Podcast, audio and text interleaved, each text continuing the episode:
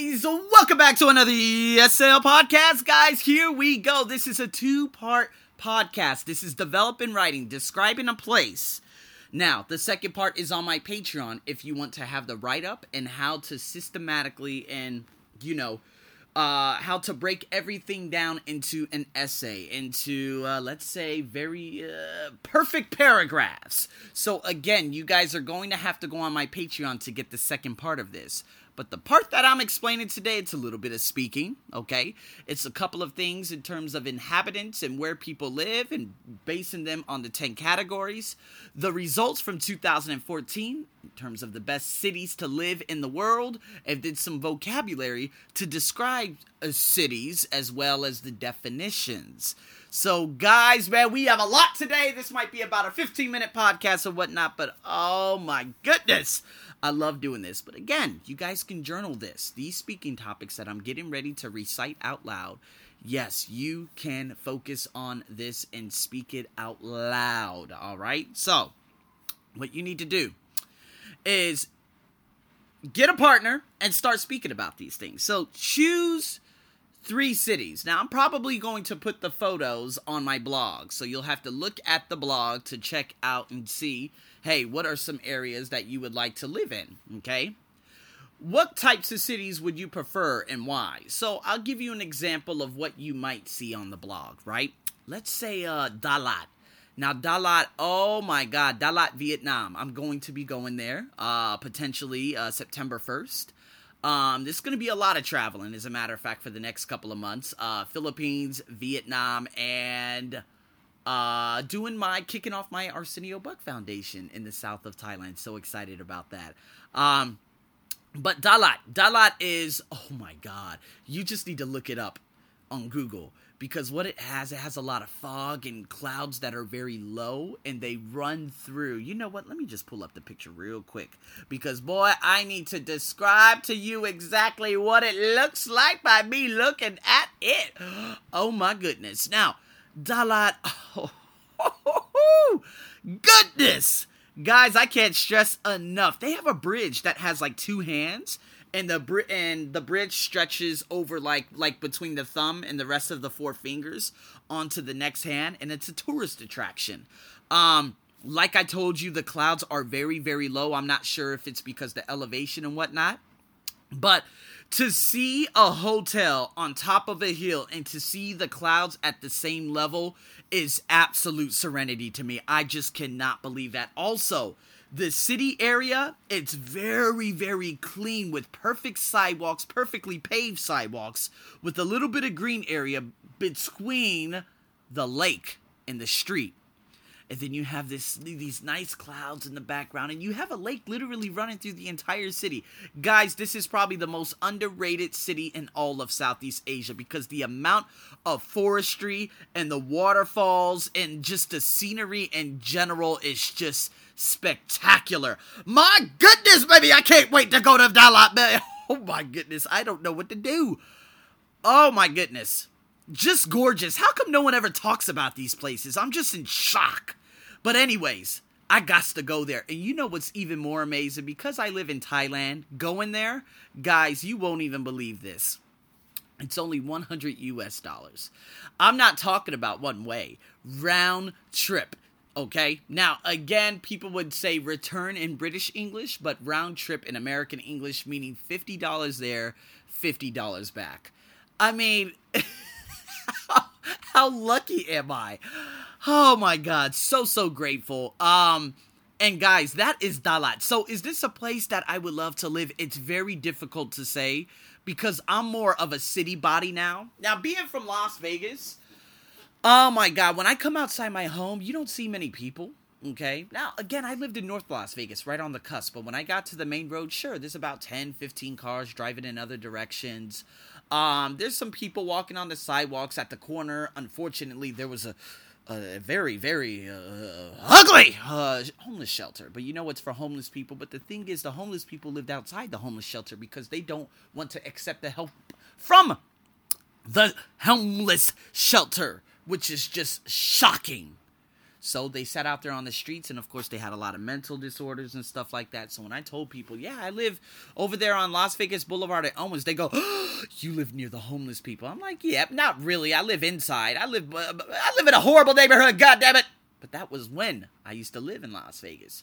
But I did not create that environment. That wasn't the environment that I created. That was the environment that my mother taught me to live in. But I broke free of that when I went to Australia. And then, of course, when I ended up moving here to Thailand in May of 2013. And you know what? When I moved here, living in Chantaburi, guys, Chantaburi, just straight forest. I'm telling you, there are just snakes everywhere snakes everywhere. Oh my goodness gracious. I remember I was driving and there was just a snake right there. I said, oh hell no. This thing was about three feet, one meter. Easy, easy. Um, frogs, crabs. You know what? It's just a big green area. And don't get me wrong, it's beautiful. I returned there about three years ago uh, to Rashomangkon. You know, in English, it's Rasha Mangala. Okay? It's a university. And I did a TOEIC workshop through the job that I used to work at, you know, three years ago. And I remember on that campus, they had cows who were very angry. Okay, the cows chased us for whatever reason it was, and they had an ostrich. And so I love it because the ostrich was just doing its thing. And I went with this other teacher by the name of Mike there from South Africa. And I said, hey, and the off, you know how ostriches are. They have those long necks. And it just looked up at me. And then, of course, it started like walking the way it does right towards me and it just stared at me. And i was like hey man i just I, I, I, want no problems. I just wanted to see how you were doing. How they taking care of you out here? Is everything all right? And he just stared at me. He didn't talk back. But anyways chantaburi it's very beautiful but because it's so green that comes with a lot of water also known as rain. So the raining season guys i lived there for five months. All i saw were probably probably about a week or two weeks of sunshine it's depressing and if you're not living in the city like you are in Bangkok, you could still do things in Bangkok regardless of the rain and still have a great time. In Chantaburi, there is no train system.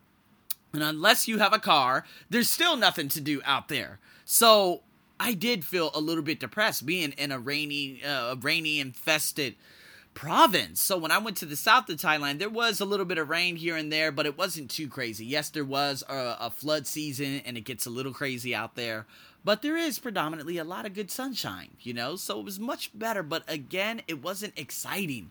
But when I came here to Bangkok, I just love being around a lot of people. It's a love hate relationship. Being on the train and seeing these people get really close to me, you know, no problem with the women. But when the guys get close to me, I'm like, man, what's going on here, man? You best to step up off me, man. Get away from me. What you doing? Don't make me get all crazy up in here get all American up in here. So being here in Bangkok, absolutely love it because I love being in a city where there's a lot of people. I hate boring. Now, other people would love boring, but that's what I prefer. I prefer to live in a rich city full of a lot of people. I cannot conform back to a very boring place like in the middle of Oklahoma. Can you imagine? Remember, I told you guys a very long time ago that uh, there was a specific uh what is it a, uh, man i don't even know what they call it out there district let's call it a district in iowa a couple of people were listening to me and i'm like wow iowa okay this is really interesting so i copied and pasted that specific district name into google and oh my god population of probably 100 and that right there now if you were born in that no problem. It would be very difficult for you to acclimate meaning get used to the city. But going from a city of 10 million to a city of 100 oh no no no no no no. Can't do it. Can't do it. No way no how. So that's just my preference. So what's your preference? So what factors do you think decide the quality of a uh, of life in a city. Oh my god. So this could be a wide range of things. Uh, it could be green areas. It could be the accessibility to different things different activities. Um, and that's why probably a lot of people think California in America is very very beautiful because you know they have a you know they have Yosemite in the north and then they have places like Six Flags and Disneyland for the kids and then you have the beaches on the west uh, the west side uh, you know the west coast obviously uh, California yeah you know there's a there's a variety of different things that you can do um also expenses would be a thing. Uh, food, of course, prices. So these are some things. So I'm to talk about that very, very soon. So, and the last, number three, which cities in the world do you imagine offer the best quality of life? Okay, so what I want you to do before you even go on Google, choose five cities in the world that you think provide the best quality of life. Okay. Now, there's a consulting company called Mercer that ranks cities around the world according to the quality of living of the inhabitants. And these are the 10 different categories that they consider. Number one, political and social environment. Do people speak to each other? Is the political environment okay? Number two, economic environment. Do people make a very livable wage?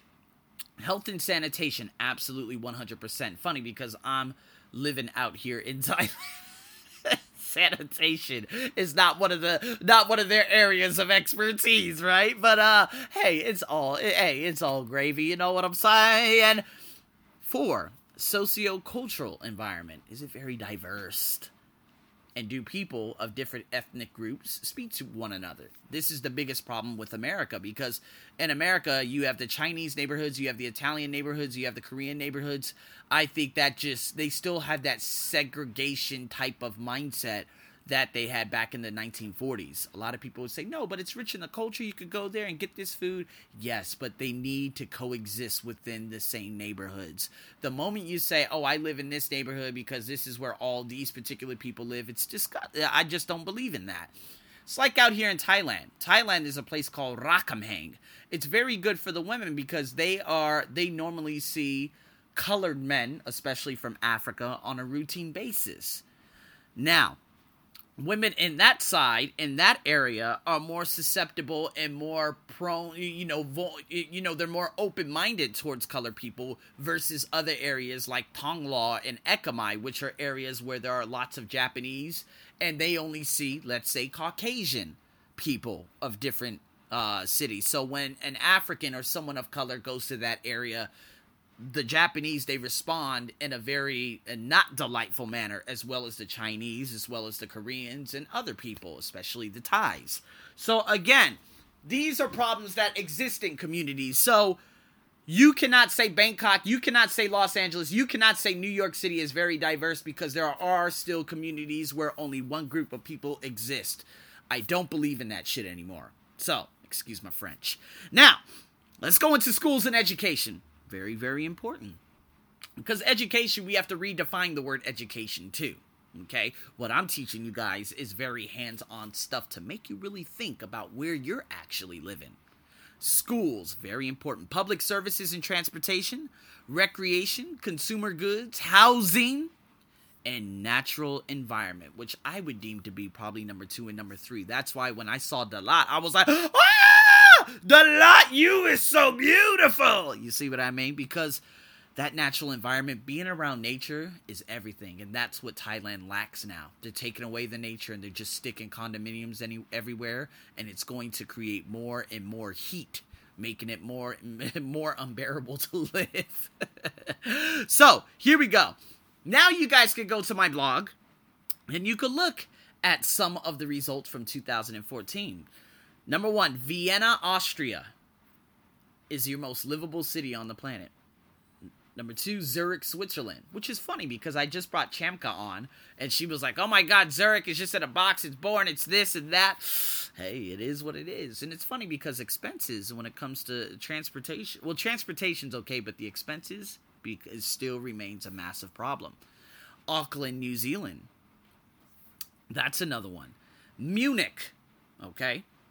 Germany, Vancouver, Canada, Dusseldorf, Germany, Frankfurt, Germany, Geneva, Switzerland, Copenhagen, Denmark, which is a place I would love to visit, and Bern, Switzerland. So Switzerland and Germany have probably six of the top 10. And this was from five years ago, okay? But again, this is all shifting towards the Nordic and the uh, the Nordic countries out there in the north of Europe. We're talking about the Finland, the Denmark, the Sweden. Well, not necessarily those countries, but again, it's it, everything is pointing towards European countries.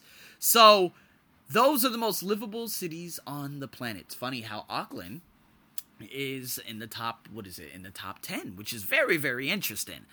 But anywho, what I have here is some vocabulary to describe cities and towns. Now, guys, this is developing writing. This is all going to come together on my Patreon.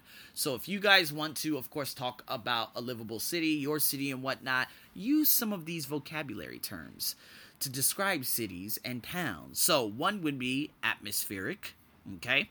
The other one would be bustling, which means like like Vietnam. Ho Chi Minh City is one.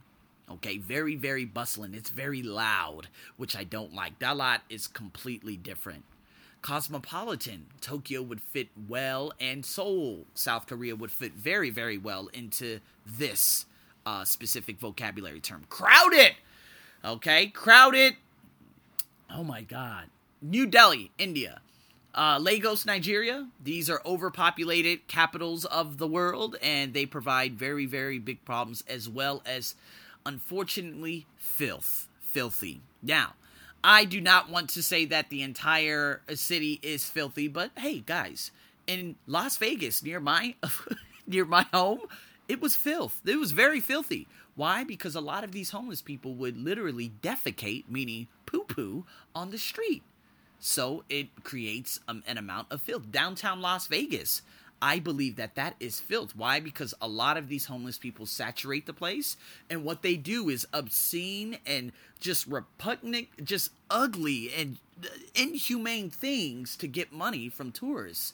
I don't want to explain these things that they do, but it's really, really, it's dehumanizing. And so I believe that downtown Las Vegas and where I live is very, very filthy, just as well as out here in Thailand, in Bangkok, there's a place called Khlong Toei. All right, these are people who live in space where the government does not own and is alongside the river, and they literally eat out of trash cans there. And the the stench there is is oh my goodness. There's also a river called Khlong Saen Saep, and this river is black, full of dead things of all kinds. Okay, and the moment you get some of that water on your skin, your skin develops a rash. That's called filth. Okay? So again, you don't want to use this all the time and say, "Oh, that country's filth." No, no, no, no, no, no. I'm saying specific areas, okay? Because there are some gorgeous areas of Bangkok which are beyond beautiful, but then there are parts of Bangkok that are nasty, okay? Just like Las Vegas, disgusting areas. But if you go to Summerlin, okay, which is about 15 miles, or I'm sorry, 50 kilometers, about eight miles west of where that location is. It's freaking beautiful. So, and, and it's also hilly, which brings me to the next vocabulary term historic. All right, industrial. That's kind of like Ban Chang in Thailand, just a very big industrial estate. And this is a big problem and growing problem in different parts of China because they emit so much pollution from coal burning, right? So, industrial areas, especially in New Orleans, they have a leakage of different uh, things that cause radiation. And you know what's so sad? The air that comes out of some of these factories in different parts of New Orleans, who Brian A. Street, who I interviewed on the Arsenio Buck Foundation, he brought it to my attention. And I watched the video. About 80% of the residents who die in that specific county next to that industrial estate have died from cancer. Why? Because there is something that is put out into the air. I forgot what the name is. You guys could find this. If you want me to, I could share it. But again, it's bringing that type of awareness saying, hey guys, stop this, close down this factory, get it the hell out of here. You're killing the residents. So again, pretty crazy, huh? Isolated. Um, Bhutan is a very isolated country, right? Uh, magnificent, picturesque. Dalat is very picturesque. Quaint, meaning a little mysterious, a little odd, a little strange, old fashioned quality. Renowned for, ah, Bangkok is renowned for, fill in the blank. Ah! no, it's renowned for some world class restaurants, some world class food, but it's also renowned for some things that we shouldn't get in discussion for. run down. Gary, Indiana, Flint, Michigan, Detroit, Michigan. These are rundown areas. Parts, a lot of parts of Los Angeles are rundown, but they just don't want to put that, of course, on the news because then that'll generate a different a different perception of what Los Angeles is per se. So, shabby. Shabby, oh my god That's a very interesting word. I'll have you guys look that up. Spotless, meaning it is, and there is not a thing anywhere. So I would say Tokyo spotless because they don't believe in they ain't no trash anywhere. It's just perfect everywhere. I love it. In Tokyo, some of the Japanese people they they're sweeping the concrete. So you go down some of these streets and it's just pure beauty. Oh my god, just amazing. Sprawling, steeped in, thriving, touristy, vibrant, welcoming, well connected, well off. Well off, obviously, that means, hey, you know what? Got some money. So the well off places here in good old Bangkok, Thailand would be uh it's along some of the SkyTrain stations, right? So we're talking about uh Thonglor, Ekamai, Phrom Phong. These are well off areas because you see a lot of high society women who literally alter their facial structures and they wear some of these name brand clothing so they can strut their stuff and walk along and say, Yeah, I'm a sexy woman. you know what I mean? So well off, well connected. Um, I think Italians are very, very well connected. I think they know how to live in the moment and they have these wonderful dinners outside at 8 and 9 o'clock at night with some wine and some beautiful Italian cuisine, speaking to one another. You know, I think that's a beautiful thing. Welcoming. Um, what is a very welcoming? Oh my God, Hawaii. Hawaii's absolutely very welcoming. Um, to just about everyone. They're just amazing. Um, I remember when I went with my friend Elisa, she fell in love this one time we were in Hawaii with this guy named Kirk. And we were walking along the beach. Uh, it was near Aulani Resort, the Disney resort out there in Hawaii. And before we got there, we came across this guy who waved us over. And he was kind of like trying to sell services, but this guy was just he was his personality. Oh my god, was just amazing. Now you guys are going to hear about personalities coming up in this week's podcast with uh, someone from Peru. Oh, you guys are gonna like that, especially my Peruvians who listen to my podcast. But nonetheless, um, uh, what is it? Welcoming. They are extremely welcoming. Hawaiians are just amazing. Now, am I saying all of them? Not all of them, but just in general, they are very welcoming. So, guys, these are vocabulary terms, and make sure you turn into the second part. Tune into the second part of this podcast. Okay, you must because if you don't, you're missing out on just about everything. So, go on to my Patreon and make sure you tune into that half of the podcast too. So, guys, thank you, thank you, thank you so much for tuning into a speaking, um, looking at some of these pictures, writing down some things, and of course, developing some of these wonderful vocabulary terms. Now, some of these come in doubles on my blog, so two of them will go with one definition. Remember that. All right, so 16 vocabulary terms, 8 definitions. Make sure you match them, make sure you name them on my Instagram, and I'm looking forward to it. So, guys, with that being said, thank you so much for tuning in to another ESL podcast. I'm your host, Arsenio, as usual. Over and out.